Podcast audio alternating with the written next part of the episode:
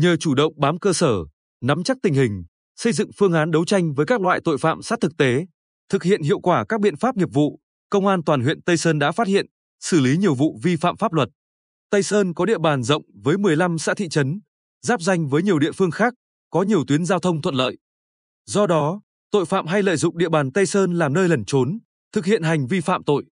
Trước tình hình đó, lực lượng công an huyện Tây Sơn luôn chủ động điều tra cơ bản, nắm chắc tình hình tại các địa bàn trọng điểm, nhất là khu vực dân cư có đường liên xã, liên huyện chạy qua. Đồng thời, bố trí trực 24 trên 24 giờ mỗi ngày, phân công trinh sát bám sát địa bàn, tổ chức tuần tra kiểm soát, nhất là những khu vực tiềm ẩn nguy cơ cao theo những khung giờ khác nhau để kịp thời phát hiện, giải quyết dứt điểm vụ việc từ cơ sở. Mặt khác, giám sát chặt số đối tượng mãn hạn tù, tập trung cải tạo mới về, các đối tượng thường tụ tập ăn nhậu, thanh thiếu niên chậm tiến.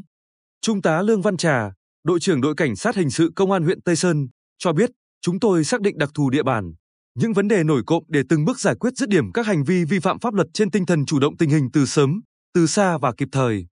Để giữ vững an ninh trật tự trên địa bàn, lực lượng lên danh sách đối tượng, sàng lọc đưa vào diện đối tượng quản lý và cử trinh sát theo dõi, khi xảy ra án việc xác minh đối tượng thuận lợi hơn.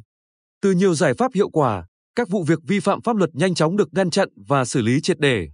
Đơn cử, khoảng 15 giờ 30 phút ngày 15 tháng 2, thông qua công tác nắm địa bàn và đối tượng, tổ công tác của công an huyện Tây Sơn tiến hành kiểm tra hành chính tại một gia đình thuộc tổ 6 khối 1, thị trấn Phú Phong, phát hiện bốn đối tượng đang có hành vi sử dụng trái phép chất ma túy.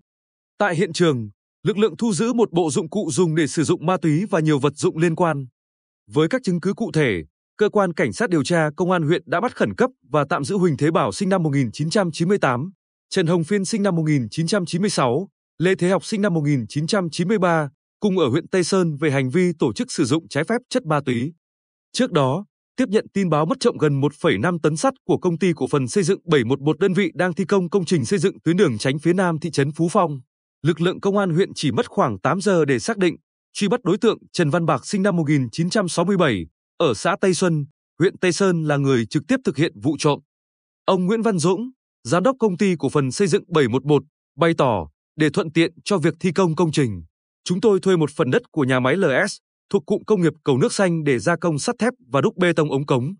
Kẻ gian đã lợi dụng đêm khuya để lấy cắp tài sản. Tuy nhiên, lực lượng công an đã kịp thời truy bắt kẻ gian, thu giữ toàn bộ tăng vật, trao trả lại tài sản cho công ty.